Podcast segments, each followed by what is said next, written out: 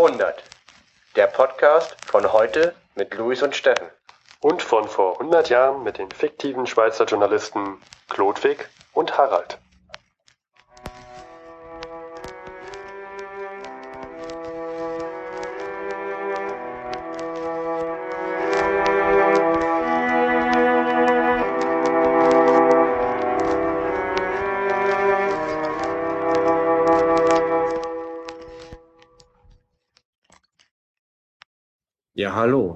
Hier ist der Luis aus Düsseldorf und der Und der Steffen aus Berlin. Hallo. herzlich willkommen zur 28. Folge von Verhundert. Heute, von vor 100 Jahren, ist der 26.09.1915 und heute, von heute, also nicht von vor 100 Jahren, ist der 26.09.2015. Das hast du gut dargestellt, danke. Ja, und äh, Steffen, wie ist die Lage? Wie ist die Lage? Ja, wie war das Wetter von vor 100 Jahren? 12 Grad in Berlin und Schauer, einfach nur Schauer. Äh, also deutlich schöneres Wetter äh, haben wir heute als vor 100 Jahren. Gut, dass wir nicht von vor 100 Jahren leben, sondern heute. Hm. Ja, wurde, wurde irgendjemand Bestimmtes geboren von vor 100 Jahren, Luis? Also es wurden viele Menschen geboren, Steffen. Aber jemand, der zum Beispiel auch in der Wikipedia einen Eintrag bekommen würde? Ja, also zum Beispiel, wie der Zufall es will, eine Eintrag in der Wikipedia hat Gideon Hausner und er ist von vor 100 Jahren heute geboren. Also am 26.09.1915 wurde Gideon Hausner geboren. Er ist ein israelischer Jurist und Politiker und bekannt, also warum steht dieser Typ jetzt in Wikipedia? Bekannt ist er als Chefankläger im Prozess gegen Adolf Eichmann. Wer, wer, wer war Adolf Eichmann? Adolf Eichmann, das ist so ein kleiner, unscheinbarer Beamter, so ein Schreibtischmensch, der sehr gern sagt, sagt, so Akten ordnet und heftet und so Sachen tut. Ja, und der Typ, der war im Dritten Reich verantwortlich dafür, die Juden zu transportieren und maßgeblich an der Organisation des Holocaust war er beteiligt. Okay. Und der wurde jetzt also in Israel angeklagt. Wie kommt er denn nach Israel? Also nach dem Zweiten Weltkrieg ist er untergetaucht und über diese berühmte Rattenlinie, das war so eine geheimer Fluchtweg von Nazis, ist er nach Südamerika emigriert. Am Anfang versteckt, später unter seinem eigenen Namen hat er gelebt mit Familie, hat dort auch Arbeit gefunden bei einer deutschen Firma. Ja, und weil die deutsche Justiz nicht in der Lage ist, einen unter seinem eigenen Namen lebenden Cheforganisator des Holocaust zu finden und zu verurteilen, sind die Israelis mit ihren eigenen Geheimdienst in Mossad hingeflogen, haben den Tüten verhaftet, geschnappt, ohne das auch irgendwie abzustimmen, in ein Flugzeug gesteckt und nach Israel geflogen und ihn dort angeklagt und einen Jahrhundertprozess veranstaltet. Da gibt es sehr, sehr, sehr spannende Video- und Tonaufnahmen von Adolf Eichmann, wo er auf Deutsch Rede und Antwort steht und halt auch sagt, er hätte nur Befehle befolgt und seine Pflicht erfüllt und solche Dinge. Naja, das kennt man. Ich, ich habe gelesen, der wurde dann auch hingerichtet da nach dem Prozess, nicht wahr? Ja, Ja. der war der erste und letzte zum Tode verurteilte Verbrecher in Israel. Den haben sie erhängt. Den Adolf Eichmann. Ich muss noch mal gucken. Es gibt ein ganz berühmtes Buch. Es wurde auch verfilmt. Das habe ich schon ganz oft von gehört. Das hat einen sehr tollen Titel von einer Frau. Das ist die Banalität des Bösen. Ich guck mal schnell. Ja, das der Titel, der sagt mir was. Ich, Von Hannah Arendt. Hannah Arendt, die Banalität des Bösen. Ich habe es leider noch nicht gesehen, gelesen, werde es aber na nachholen, also weil mich das doch sehr interessiert. hm. Ja, können wir vielleicht doch mal auf eine Amazon-Wunschliste mal aufsetzen. Ja, das können wir machen. Hm. Ja. Dann, äh, Menschen machen Fehler. Wir sind Menschen, die haben einen Fehler gemacht. Ja, also ich würde jetzt nicht sagen, dass wir einen Fehler gemacht haben. Wir, wir sind ja unfehlbar. Ähm, sondern Harald, denn der hat beim letzten Mal, als er sich mit Klodwig unterhalten hat, hat er einen Zeitungsartikel vorgelesen aus dem Berliner Tageblatt über Venedig, dass ja dort alle Menschen Venedig verlassen und so weiter. Und tatsächlich ist dieser Artikel erst 1916 erschienen und nicht 1915. Ähm, wir können uns das nur so erklären, dass Harald ohne unsere Erlaubnis sich die Zeitmaschine ausgeliehen hat und ins Jahr 1916 gefahren ist. Ge gereist ist und sich da das Berliner Tageblatt geholt hat. Und ja, Klotwig aus Versehen diese, diesen Artikel vorgelesen hat. Ja, es gibt zwei Schlüssel, die man braucht, um die Zeitmaschine zu bedienen. Und die müssen auch synchron eingesteckt werden, sonst funktioniert nicht. Wir wissen bis heute immer noch nicht, wie ihm das gelungen ist. Aber ihr könnt euch sicher sein, wir haben eine Möglichkeit gefunden, dass das noch nicht, dass das nicht noch einmal passieren wird. Mhm. Ja. Man braucht jetzt noch einen Gummihuhn und naja, das ist eine ganz komplizierte Funktion. Ja, okay, so viel dazu, ne? Ja. Äh, Ansonsten, die Engländer, die haben ein etwas sehr Interessantes gemacht vor ein paar hundert Jahren. Was haben die denn gemacht? Und zwar, ähm, England wird ja bombardiert von Zeppelin. Ja. Das hat, ja. Wobei ja, sich das ja eigentlich, also ja, sie werden bombardiert von, von deutschen Zeppelin, aber diese Luftangriffe stehen überhaupt nicht im Verhältnis zu den Luftangriffen vom Zweiten Weltkrieg. Ne? Ja, zumal diese Zeppelin auch regelmäßig abstürzen. Die sind noch nicht so wirklich geeignet als zu bombardieren. Hat, hat man dann, entschuldige, hat man da nicht auch die Bomben per Hand noch runtergeworfen? Bei den Zeppelin glaube ich nicht. Also die hatten eher dann ja. Die waren schon schwerer. Das war bei Flugzeugen. Die haben dann Handgranaten geworfen von Hand, weil es noch keine richtigen Bomben gab und noch keine. Muss ja alles erst entwickelt werden. Ja. Okay. Jedenfalls, obwohl die noch nicht so richtig gut funktionieren, gab es, sind trotzdem leider 178 Todesfälle zu beklagen. Und es gibt 10.297 Sachschäden. Und eine Kommission in England wurde gebildet, um Ersatzansprüche für Schäden zu prüfen. Das klingt sehr britisch. Sehr britisch sehr und halt aus heutiger Sicht sehr, aus heutiger Sicht finde ich sehr interessant, weil man, wenn man überlegt, äh, die Engländer haben und die Amerikaner haben Hamburg angegriffen und in einer einzigen Nacht haben die da einen Feuersturm entfasst, entfacht, der zu mehreren Zehntausenden Toten geführt hat. Und die Deutschen wiederum haben ganze Städte in England, zum Beispiel Coventry, ausradiert. Ja, du redest jetzt vom Zweiten Weltkrieg. Hm. Ja, vom Zweiten Weltkrieg. Ja. Ist fern in der Zukunft, aber dass die bei diesen Schäden diese Kommission bilden, also finden wir bemerkenswert. Ja, also damals hat, waren es noch ganz andere Verhältnisse, diese Luftangriffe. Ja, ja. Mhm. Sehr, sehr. Aber ich habe noch eine andere schöne Meldung gehört von oh. dir.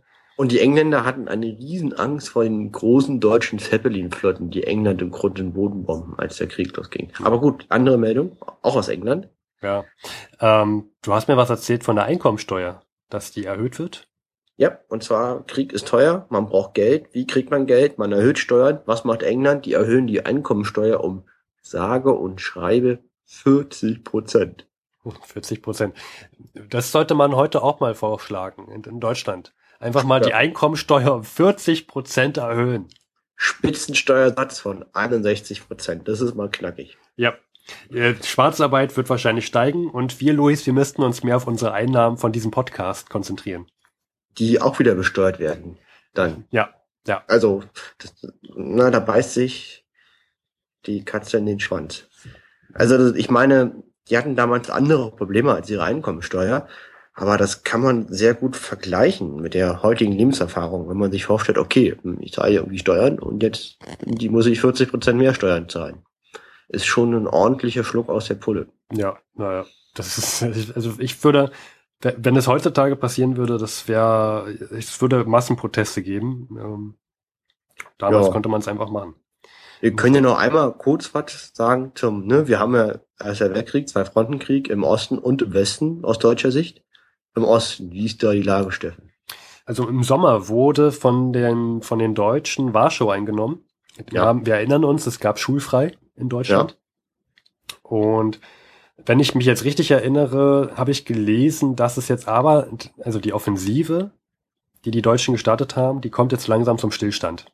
Korrekt. Also die Lage konsolidiert sich hinter Warschau. Die Mittelmächte stehen mit ihren Verbänden tief auf russischem Gebiet hinter Warschau und konnten halt alle Gebietsgewinne der Russen seit Kriegsbeginn mehr als wettmachen und im Gegenteil sogar russische Gebiete einnehmen. Aber jetzt ist da auch Ruhe und es beginnt so eine Art Stellungskrieg, der aber nicht so statisch und konzentriert ist wie der an der Westfront. Hm. Ich kann das verstehen, dass man jetzt sich eher, also nein, nicht zurückzieht, aber dass man eher probiert, die Stellung zu halten. Ich denke, man hatte auch Angst, dass man in so einen Winter reinkommt und dass dann die Versorgungslage dass man da vielleicht eine schlechte Versorgungslage hat, wenn man zu, zu sehr ins russische Gebiet eindringt. Ja, das ist immer die Krux. Umso weiter man ähm, den Feind besiegt und in das feindliche Gebiet eintritt, umso länger werden die ein, eigenen Nachschubswege und man benötigt mehr Truppen, um die, um die eroberten Gebiete zu kontrollieren und zu bewachen, dass dort nicht Partisanenverbände zum Beispiel äh, entstehen und Schäden anrichten. Hm. Hätte ich mich jetzt auch gefragt, wie das jetzt gewesen wäre, wenn wenn es jetzt im Frühling alles passiert wäre, dass man Warschau im Frühling schon eingenommen hätte, würden sie wahrscheinlich erstmal nicht zum Stehen kommen, sondern noch weiterziehen. Ich glaube, der Winter war da noch nicht, also sicherlich auch eine Erwägung, aber ich denke nicht die ganz Determinante, würde ich ja. jetzt mal sagen. Ich denke mal, was wichtig ist, an der Westfront beginnen jetzt die Herbstoffensiven. Die Franzosen machen jetzt ernst und greifen an und konnten auch die Engländer überreden, ihnen weiterzuhelfen. Wobei die englischen Verbände wichtige Ressourcen in Gallipoli äh, konzentrieren. Ja, und die greifen mich an und wollen Geländegewinne erzielen. Und in der französischen, ähm, in der französischen Generalsführung machen sich mittlerweile ganz andere Gedanken breit. Also Frankreich hatte ja im Frühjahr versprochen, 1915, wir haben einen Plan, wir haben Offensiven und wenn ihr uns die Mittel gibt, also die französische Armee, dann können wir den Feind besiegen. Jetzt ist das ganze Jahr schon fast rum und sie haben überhaupt keine Fortschritte erzielen können. Und alle erinnern sich an ihre Zusagen und es braucht die französische Generalführung einen neuen Plan und das sind diese Herbstoffensiven, die aber eigentlich der gleiche Plan nochmal neu aufgegossen sind.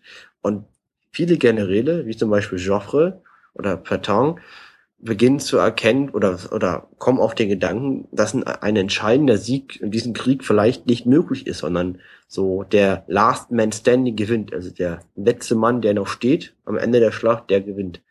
Und jetzt beginnen sie eine Offensive, um halt ihre Verbündeten zu entlasten und um halt auch der Öffentlichkeit Aktion zu demonstrieren, dass man selber aktiv versucht, den Krieg zu beenden. Hm. Kann ich verstehen. Kann ich verstehen. Ähm, Okay, das heißt, im, im, im Osten probiert man jetzt sich äh, auch nicht weiter vorzudringen, sondern erstmal eine Stellung zu halten. Ähm, apropos Osten, wir haben ja das letzte Mal über den Balkan gesprochen. Ja. Und da haben wir vor allem noch mal über Bulgarien gesprochen, dass die ja vielleicht in den nächsten Wochen, Monaten, wer weiß, in den Krieg eintreten werden. Und was haben sie jetzt gemacht? Zusammen mit Griechenland die haben die eigenen Armeen mobilisiert. Und wir haben, wir wissen ja, okay, wir haben, wir haben letztes Mal den, die Balkankriege vor dem Ersten Weltkrieg erwähnt und Ru Bulgarien und Rumänien sind ja, sind ja Nachbarländer und stark verfeindet seitdem. Nicht wahr? Habe ich das richtig in Erinnerung, Luis? Yep, ja, die sind verfeindet. Und jetzt weil Rumänien in den Jahren vor dem Ersten Weltkrieg Gewinne, äh, Gebiete gewonnen hat und Rumä äh, ja, und Rumänien hat Gebiete gewonnen und Bulgarien hat, hat Gebiete verloren. Und, und beide haben so ein bisschen, sind Feinde, korrekt. So, und jetzt mobilisiert Bulgarien also schon die, die eigene Armee. Und es wird klar sein, dass falls auch Rumänien und Bulgarien mit in den Ersten Weltkrieg eintreten, mit mitmischen, dann werden sie auf unterschiedlichen Fronten stehen. Wahrscheinlich. Wahrscheinlich? Also wenn die verfeindet sind, ich kann mir schon vorstellen. Ja, aber es ist wahrscheinlich der Fall, weil es macht nur Sinn, in Bulgarien in den Krieg einzutreten, wenn sie rumänische Gebiete gewinnen können und umgekehrt. Ja, genau. Deswegen ist es wahrscheinlich so, dass sie als Feinde in den Krieg eintreten. So, und was macht jetzt, also wenn, wenn, wenn jetzt das Nachbarland Bulgarien die Armeen mobilisiert, was, was macht jetzt Rumänien, Luis? Ähm, übliche Vorgehensweise wäre, also was hat Deutschland gemacht, als Russland nach dem Attentat von Sarajevo mobilisiert hat? Deutschland hat Frankreich angegriffen, um Frankreich so schnell zu besiegen, dass dann die frei gewordenen Verbände gegen die Russen geworfen werden können. Das war der Lösungsansatz von Deutschland. Rumänien macht das folgende, nämlich Steffen? Nichts. Nix. Nichts. Nix. Überhaupt nichts es, es, wird, es wird, keine, keine Armee mobilisiert. Der Ministerrat hat beschlossen, dass auch wenn Bulgarien und Griechenland mobilisieren, wir machen nichts. Rumänien hat Eier. Ich rede mächtige Eier. Und ja, also ich finde, wir brauchen noch mehr Eier. Das also das ist eine sehr mutige Maßnahme, weil die Mobilisierung von Bulgarien könnte auch gegen Rumänien gerichtet sein. Ich könnte auch, ist auch gegen Rumänien gerichtet. Und die mobilisieren nicht. Die gießen nicht noch Öl ins Feuer, sondern versuchen, Ach, ja. die Lage nicht weiter zu eskalieren. Das hätte ich mir so gewünscht, 1914 von Deutschen Reich, von Russland, von Frankreich. Das hätte ich mir so gewünscht. Ja. Wenn der eine mobilisiert, einfach mal nichts tun, einfach mal warten, entspannen. Und ja, also Rumänien macht das jetzt Tee trinken. gut. Ja. Tee trinken. Finde ich gut. Ja. Wir haben noch eine weitere Aktion, die doch überrascht in diesem völligen Wahnsinn. Und zwar Deutschland hat ja. eine spannende Maßnahme ergriffen. Ja, das Deutsche Reich äh, probiert auch zu schlichten. Wir, wir erinnern uns ja an, an Februar. Da hat ein deutsches U-Boot die Lusitania versenkt. Die Lusitania war ein Passagierschiff, was immer zwischen äh, den USA und Großbritannien, England. England. Ich weiß jetzt die, die Häfen nicht. Ich glaube, Liverpool war dabei und New York. Ist auch egal. Das fährt hin und her, so. Ja, und das wurde versenkt. Es war ein sehr, sehr großes Schiff. Mhm. Und auf diesem Schiff waren sehr viele äh, Amerikaner ähm, mit auf, auf dem Schiff. Und als es versenkt wurde, war das Geschrei in den USA groß. Ja, also wir hatten damals die Zeitung vorgelesen, nicht wahr, Luis? Und mhm. da ja auf den Titelseiten stand drauf, Lusitania versenkt in 18 Minuten untergegangen und dann im Deutschen Reich stößt man mit Sekt an. Ja, und das Ganze war so wie 9-11 von der Schwere der medialen Wirkung in den Vereinigten Staaten. Ja, das war also grauen, also ja. Jedenfalls hat man auch im Deutschen Reich mitbekommen, okay, ähm, wenn wir da jetzt nicht was anders machen, dann wird wahrscheinlich die USA hm, früher oder später mit in den Krieg eintreten und garantiert nicht äh, sich auf unsere Seite schlagen. Ja, also die Lage ist ungünstig. Wir brauchen eine Lösung. Ja. Aus deutscher Sicht. Und die haben jetzt entschlossen, das Deutsche Reich hat jetzt entschlossen, den U-Boot-Krieg gegen die Handelsschifffahrt in der Nordsee einzustellen. Das, was, bedeutet, was heißt das jetzt, Luis? Ja, bedeutet, ne? Äh, es gibt eine Prisenordnung, die wurde entwickelt, bevor es U-Boote gab oder bevor U-Boote in relevanter Zahl im Krieg eingesetzt wurden. Und die Prisenordnung regelt, wie man im Krieg feindliche Handelsschiffe zu versenken hat. Das bedeutet, man muss, wenn man so ein Schiff sieht, einen Warnschuss abgeben und wenn das Schiff dann beitritt, dann ist man dafür verantwortlich, die Besatzung in Sicherheit zu bringen, bevor man das Schiff versenkt. So, jetzt hat man aber U-Boote. Das sind so kleine metallerne äh, Zigarrenschachteln, so ganz kleine Röhrchen mit so 30 Mann Besatzung, was ich, 60 Meter lang oder sowas. Und jetzt hat man so ein fettes Schiff, was ich, so ein Fahrgastschiff mit 500 Mann, mit 500 Passagieren und 400 Besatzungsmitgliedern. Sowas gab's damals, sowas wie die Titanic. Die Lusitania war ja auch so wie die Titanic. Jetzt kommt da so ein Schiff an. Das ist so ein kleines U-Bootchen, so eine ganz kleine Sardinenbüchse, das mega verwundbar ist. Und das muss jetzt auftauchen, einen Warnschuss abgeben und dadurch gibt es ja seinen einzigen Vorteil, den es hat, nämlich unter Wasser zu sein und, und nicht, und der Gegner weiß nicht, wo das Schiff, wo das U-Boot ist. Diesen Vorteil gibt es auf und taucht auf. Und wenn jetzt dieses andere Schiff noch ein verstecktes Geschütz hat und viele von diesen Prachtschiffen haben eine Bewaffnung, kann es das U-Boot sogar versenken oder entscheidend ähm, kaputt machen. Und U-Boote sind dafür nicht gebaut für einen Krieg nach Riesenordnungen. Ein U-Boot macht nur Sinn, wenn es unaufgetaucht unter Wasser seine Torpedos ohne Vorwarnung schicken kann. Dafür ist es konstruiert und für, für, für alles andere ist es halt nicht gebaut. Jetzt hat aber Deutschland hat eine sehr starke Hochseeflotte, die ist aber leider nicht so stark wie die englische was dazu führt, dass die deutschen Schiffe im Hafen bleiben und die englische Flotte die deutsche Flotte blockiert und die deutschen Schiffe fahren, können nicht rausfahren. Und die einzige Möglichkeit für Deutschland jetzt auf den Meeren der Welt Krieg zu führen, im sinnvollen, in einer sinnvollen Größenordnung sind halt U-Boote. Und weil U-Boote halt U-Boote sind, sind die nur für eine bestimmte Art der Kriegsführung geeignet, nämlich unter Wasser ohne Vorwarnung anzugreifen. Und auf diesen, auf dieses einzige Kampfmittel auf, auf den Weltmeeren hat die deutsche Regierung gerade verzichtet, weil es Angst hat, dass der Krieg noch weiter eskaliert. Ja, das heißt, U-Boote müssen jetzt erst auftauchen, einen Warnschuss abgeben und dürfen erst, wenn das Schiff das Handelsschiff ähm, verlassen wurde, dürfen die es erst versenken. Ich finde, ja, klar, das Deutsche Reich gibt einen Vorteil ab, äh, ab, aber es ist auch mal endlich eine Aktion, um dieses Feuer ein bisschen in den Griff zu bekommen und nicht noch weiter ausbreiten zu lassen. Ja, aber auch da ist die Frage, warum auch jetzt, warum jetzt erst? Also ja, hm. klar, das wurde im Februar, wurde, wurde die Lusitania versenkt, man hätte es schon viel früher machen müssen. Ja, das sind ähm, jetzt über ein halbes Jahr ist jetzt vergangen.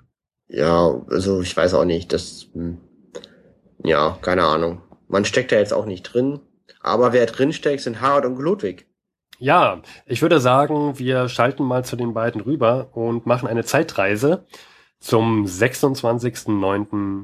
26.09.1915.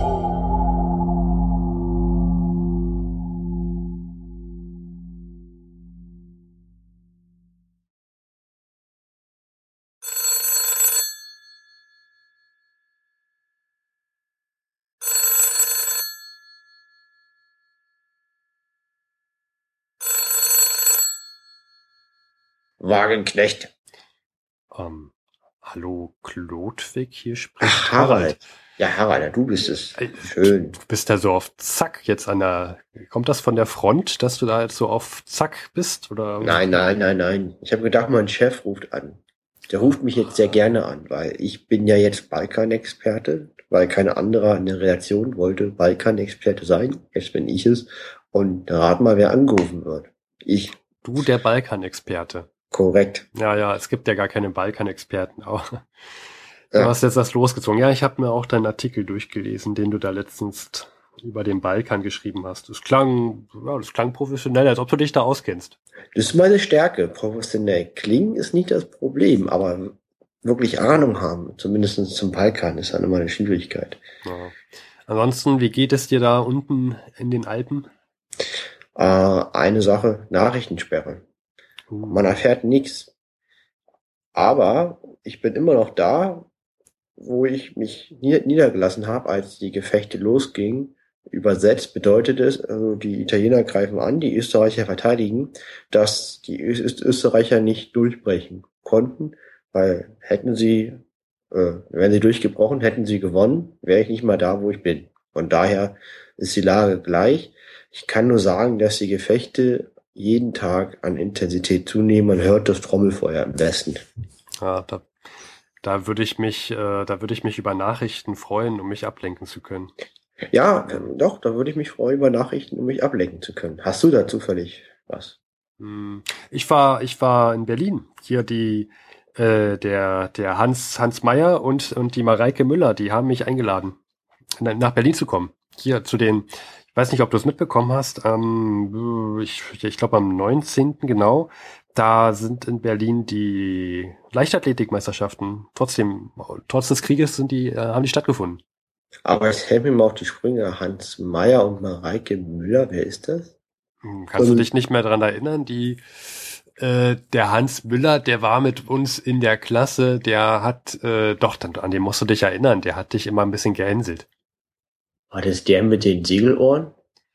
Genau, genau, der war das. Der, du hast immer was gegen seine Segelohren gesagt und er, naja, also eigentlich warst du selber schuld, jetzt mal ganz ehrlich. Äh, äh, ich, ich, ich kann ihn eigentlich nicht so gut leiden, aber ich, Ach, wie geht's ihm denn? Ja, ich, ich habe mich ja immer gut mit ihm unterhalten. Ja, kommt ja aus Nobel nach Hause. Und der hat dich eingeladen. Ja, so. genau. Der hat mir auch die Reise alles bezahlt, Unterkunft. So die Lieder unter sich, ne? Man muss ja immer zusammenhalten. Ja, und die ja. Arbeiterklasse ausbeuten. Ja, vor allem kennt er noch, er kennt noch so ein paar Leute und also ihm geht's in Berlin noch ganz gut. Also so Nahrungsmittelknappheit, er kennt da Leute. Aber gut, das will ich jetzt nicht so ausführen am Telefon. Ja, jedenfalls haben wir uns zusammen die Meisterschaft da angesehen. Die war Baumschulenweg. Ich glaube, das kennst du auch noch, ne? Da warst du auch mal hin und wieder. Ja. Und ja, ich weiß nicht, soll ich dir was über die Meisterschaft erzählen? Da? Ja, bitte, bitte nicht über Baumschulweg. Baumschulweg ist jetzt nicht so spannend, aber die Meisterschaft, doch, da höre ich gerne Informationen. Ja, Sport. Ich habe wieder gewettet. Ich habe äh, mit den Hans Müller hab ich gewettet. Ich habe äh, meistens verloren, weil er einfach da auch äh, kennt die Sportler da fast alle persönlich mit Handschlag, äh, kennt, weiß wie fit die sind und so weiter. Äh, ich habe zum Beispiel mit ihm gewettet, dass äh, das Willi Dünke heißt einer, der kommt aus Düsseldorf. Und ich habe gewettet, dass der nicht weiter als sechs Meter springt. Und ja, leider hat er gewonnen mit, also er ist tatsächlich derjenige gewesen, der am weitesten gesprungen ist mit irgendwie sechs Meter, neunzig, dreiundneunzig, irgendwie so. Also ich, ich musste den, den Hans, äh, musste ich denn da noch was ausgeben. Ja, ansonsten war ganz, ganz seltsam. Äh, es waren gar nicht so viele Sportler da, wie man eigentlich dachte. Ich dachte, also die sind alle reinmarschiert, äh, die ganzen Sportler, 200 ungefähr. Und ich dachte, na nu, wo ist denn der Rest? Aber ja, wo soll der Rest schon sein? Ne? Der Rest ist natürlich an der Front. Im Feld. Im Feld, ja. Aber wir fassen zusammen, in Düsseldorf scheint man weit zu fliegen. Ja, das könnte sein. Und ja, es waren noch ganz viele Zuschauer da, 3000, ja, finde ich schon, ja. finde ich schon viel. Ja. Und ja, also die, ich fand ich auch faszinierend, dadurch, dass ja so viele Sportler jetzt gefehlt haben, haben, gab es unterschiedlich viele Sportler, die sich angemeldet haben in den, in den Disziplinen. Also, was ich jetzt damit sagen will, zum Beispiel mh, hm, die 100 Meter Strecke da gab es relativ viele, die das gelaufen sind. Ich glaube 20, 20 Sportler sind die gelaufen. Aber die 1500 Meter Strecke, da haben sich nur neun beworben. Also neun haben gegeneinander gekämpft. Finde ich, äh, das, das, war, das, war, das war sehr prägend für diese Meisterschaft im Krieg, ja. Mhm. Ja, und ansonsten, also einen, einen habe ich, äh, eine Wette habe ich gewonnen. Und zwar der Hans Müller, also der, der Sportler, da war ein Sportler namens Hans Müller und äh, der kommt aus Leipzig und ich ich ich kannte ich hat, hab den hab den vorher mal so ein bisschen äh, gesehen und gesehen wie der wie schnell der läuft und da habe ich zu dem habe ich dann gewettet dass dass der gewinnen wird und hat er auch gemacht. Hat in 100 Meter hat er hat er in 11 Sekunden äh, zurückgelegt. Das ist echt sehr sehr schnell. 100 Meter in 11 Sekunden? Wahnsinn ja, also das ist schon gut schnell. Ja, ja. ja und, und äh, aber hier du mit deiner Wetterei, A, ist es legal und B, hast du jetzt, hast du gewonnen oder verloren unterm Strich? Ja, ich, also ich habe, ja, also im Großen und Ganzen habe ich ja nicht verloren, denn ich mir wurde eine Reise nach Berlin bezahlt, ich habe eine Unterkunft. Also bekommen. hast du verloren, alles klar. Nein, du hast, ja, glaube ich, ganz schön viel verloren, wenn du schon so rumeierst. Nein, also, also, ja, ich habe Geld verloren, aber an Erfahrung gewonnen. ja. Wenn und, du dich jetzt besser fühlst, dann ist das okay. Mm, ich habe auch mir ein paar, ich habe mich erstmal wieder mit Berliner Tageblättern eingedeckt. Das dauert ja immer, bis die in der Schweiz ankommen. Ja, und ähm, ja. äh, fand ich ganz interessant. Ich glaube, im Sommer wurde ja Warschau eingenommen von den ja. Deutschen und mhm. jetzt gibt's auch eine, eine äh, Redaktion vom Berliner Tageblatt in Warschau. Da ja, gab's ja, ganz große Anzeige. Ja. Machen wahrscheinlich so ähnliche Dinge wie ich hier in den Alpen. Hm. Ja, sicher. Also die sind ja denn im Warschau, sind die ja fast direkt an der Front. Ja. Das ist schon, schon interessant. Ja, ja. ja. Aber gut, ähm, du bist ja jetzt Balkan-Experte. Was, was ist denn da so im Balkan los? Gute Frage. Was ist im Balkan los? Viel ist im Balkan los. Na. Naja, gut, okay, jetzt konkreter der bulgarische König hat die allgemeine Mobilmachung seines Landes angeordnet. Hm, davon habe ich gelesen, ja, ja. Und die Griechen haben das auch gemacht. Das habe ich, das ist mir völlig entgangen. Die Griechen haben das auch gemacht. Ja. Das heißt, es brodelt jetzt noch mehr im Balkan. Richtig. Spannend ist, die Rumänen haben nicht mobilisiert. Ähm, das, das wundert mich jetzt. Also das, da gibt's also auch Vernünftige in, im Balkan. Ja. Und ähm, und man munkelt, die Frage ist jetzt, Bulgarien macht mobil. Die Frage ist, wer kämpft gegen wen? Ja, das habe ich mir auch gerade gefragt, weil durch die Balkankriege sind ja irgendwie alle miteinander verfeindet. Äh, Rumänien, Griechenland, mhm. Osmanische, Osmanische Reich, das ist ja schon auf Seiten der Mittelmächte. Ja, es ist schwierig, ja. Ähm, ich habe Gerüchte gehört, dass die alliierten Gebiete von Serbien, was bereits auf alliierte Seite kämpft, an Bulgarien versprochen haben, weil Bulgarien ist doch sehr, sehr an Makedonien interessiert, weil Bulgarien, die Elite, besteht aus Makedoniern, also die Beamten, Priester und Soldaten und Offiziere sind sehr, zum erheblichen Teil Makedonier und Bulgarien hätte gern Makedonien, was aber serbisch ist, aktuell. Und Serbien kämpft auf alle Seite und Gerüchte besagen, dass die Alliierten Makedonien, Bulgarien verspro versprochen haben, wenn Bulgarien an der Seite der Alliierten in den Krieg eintritt, was ja ein Riesenvorteil wäre für die Alliierten, denn ähm, das wäre eine Front mehr für das Osmanische Reich, Unterstützung für Serbien und das Osmanische Reich wäre total isoliert und es wäre Nachschub für Russland, auch im Winter. Also irr, irrer strategischer Vorteil. Andererseits hat Bulgarien ja viele deutsche Kredite bekommen und äh, ich habe, glaube ich, den entscheidenden Baustein gefunden. Oh, jetzt gerade eben. Jetzt wird spannend. Also sag an, was, was ist der entscheidende Baustein? Naja, ähm, es gibt ein Gebiet in Thrakien, da ziehen sich osmanische staatliche Organe zurück und die werden im Einvernehmen von bulgarischen staatlichen Organen übernommen. Das ist ein geheimes Eiltelegramm, was ich vor zwei Tagen bekommen habe. Also und wenn das so stimmt, dann bedeutet das, dass es zwischen dem Osmanischen Reich und dem Bulgarischen Reich eine Übereinkunft gibt, dass das Osmanische Reich auf Gebiete verzichtet und diese Bulgarien übergibt. Das niemanden sagen, niemanden schreiben, nicht veröffentlichen, das ist alles noch geheim und da muss man erstmal nochmal genau nachgucken. Ich habe nur eine Quelle, die an sich zuverlässig ist, die mir das sagt. Ja. Du, und, oh, ähm, du, du, du, du bringst mich immer, du, jedes Mal, wenn wir telefonieren, hast du das, das machst du immer. Du gibst mir irgendeine Nachricht, also ich finde das toll, aber dann darf ich niemandem was sagen. Ich bin Journalist, Ludwig. Ja. Ich muss das doch jemandem sagen. Dann, dann geh an die Front und such dir doch mal vernünftige Quellen und geh nicht auf irgendwelchen Kriegsmeisterschaften auf Menschen wetten. Du wettest ja nicht nur auf Pferde, sondern auch auf Menschen. Ja, aber das macht doch so viel mehr Spaß. Das glaube ich dir, aber dann darfst du dich auch nicht beschweren. Ganz einfach. Ja, du hast ja recht. Aber okay, gehen wir nochmal zurück. Jedenfalls, also, nein, heute beteuert der bulgarische König, dass seine Mobilmachung seines Landes nicht gegen Griechenland gerichtet ist. Also, keiner weiß eigentlich wie immer auf dem Balkan, wer jetzt gegen wen ist. Meine Theorie ist, dass es zwischen dem Osmanischen Reich und Bulgarien eine Abstimmung gibt. Und wenn das so führt, ist der Zeiger in Bulgarien eindeutig auf Mittelmächte gerichtet. Ja, wenn das stimmt. Wenn das stimmt. Das ist ja höchst interessant. Das heißt, also, das ist ja, ist das eine verlässliche Quelle? Ja, eigentlich ja, aber das ist zu wichtig, um sich auf eine Quelle zu verlassen. Ich gehe dem nach. Jetzt weißt du, warum mein Chef dauernd anruft. Der ist natürlich höchst interessiert. Ja, ich beleg wahrscheinlich die Leitung. ja, das ja. tust du. Ah, das ist ja. Hm, ich darf darüber nichts sagen. Hm. Nein. Was darf ich denn noch nicht sagen? Hast du noch was? Du hast mir nicht verraten, wo du deinen Urlaub verbracht hast. Weißt du noch, du hast deine Hütte verschwiegen. Ja, weil ich da meine Ruhe haben wollte. Äh, siehste, jetzt musst ja, du auch verschwinden. also du kannst geheim, du kannst Geheimnisse bewahren. Ja, siehst du, ich bin, ich bin vertrauens. Du kannst Und mir noch mehr erzählen. Diese Fähigkeiten musst du jetzt noch mal wieder ausgraben. Ja, so, also ich, jetzt muss ich weiter telefonieren. Ja, aber du kannst mir doch vielleicht noch so was Kleines erzählen, was weiß ich, ähm, irgendwas, gibt's da nicht noch irgendwas?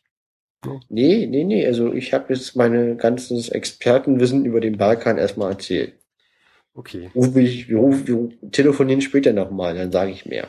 Gut, okay. Dann, ja, habe ich nicht. Das tut mir leid, mehr habe ich nicht und ja, das geht noch nicht raus. Du, man, weil das, ich kann ja das ich, ich kann ja, wir können ja auch eine kleine Abmachung machen. Ich schicke dir hin und wieder mal ein kleines Paket. Tu es, tu es und gib die Information nicht weiter, auch aus Selbstschutz, weil solange das auch noch nicht ja, bestätigt ist. Ich, ja, es ist, es ich will auch nicht, dass du dann Teufels Küche gerätst. Das ja, ich weiß, du, werden. du willst ja nur mein Bestes. Ich, ja, ja ich, ich werde wieder, ich werde das, ich werde das Geheimnis in meine kleine Hütte in den Bergen verpacken und dort lassen. Korrekt. Vielen Dank, Ludwig. Es war wieder sehr schön, deine Stimme zu hören.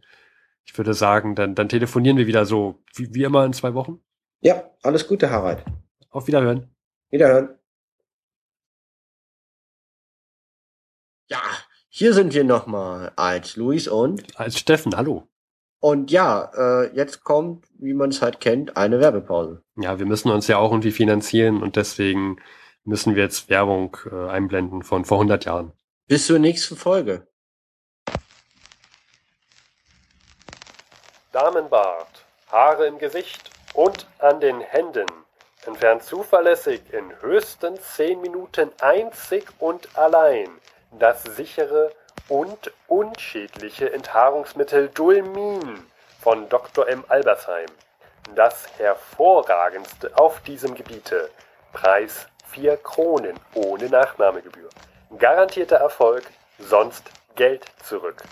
Parfümerie zum Neuthof, Wien, Praterstraße Nummer 13. Waldheims vegetabilischer diätischer Entfettungstee von sicherer Wirkung, angenehm Geschmack, vollständig unschädlich. Stellt schlanke, graziöse Figur her, ohne Veränderung der Lebensweise. Prompte Gewichtsabnahme. Zwei Pakete, acht Kronen. Apotheke Wien, erster Bezirk, Himmelfort, Gasse 14. Warnung vor billigeren, oft schädlichen Nachahmungen. Eine üppige, schöne, feste Büste erhalten Sie bei Gebrauch der Med Dr. A. Rix Busencreme. Garantiert unschädlich behördlich untersucht. Für jedes Alter rascher, sicherer Erfolg. Äußerlich anwendbar. Die einzige Busencreme, die ob ihrer großartigen Wirkung von Apotheken, Hofparfümie etc. geführt wird. Probedose 3 Kronen, große Dose genügend zum Erfolg, 8 Kronen. Versand streng diskret.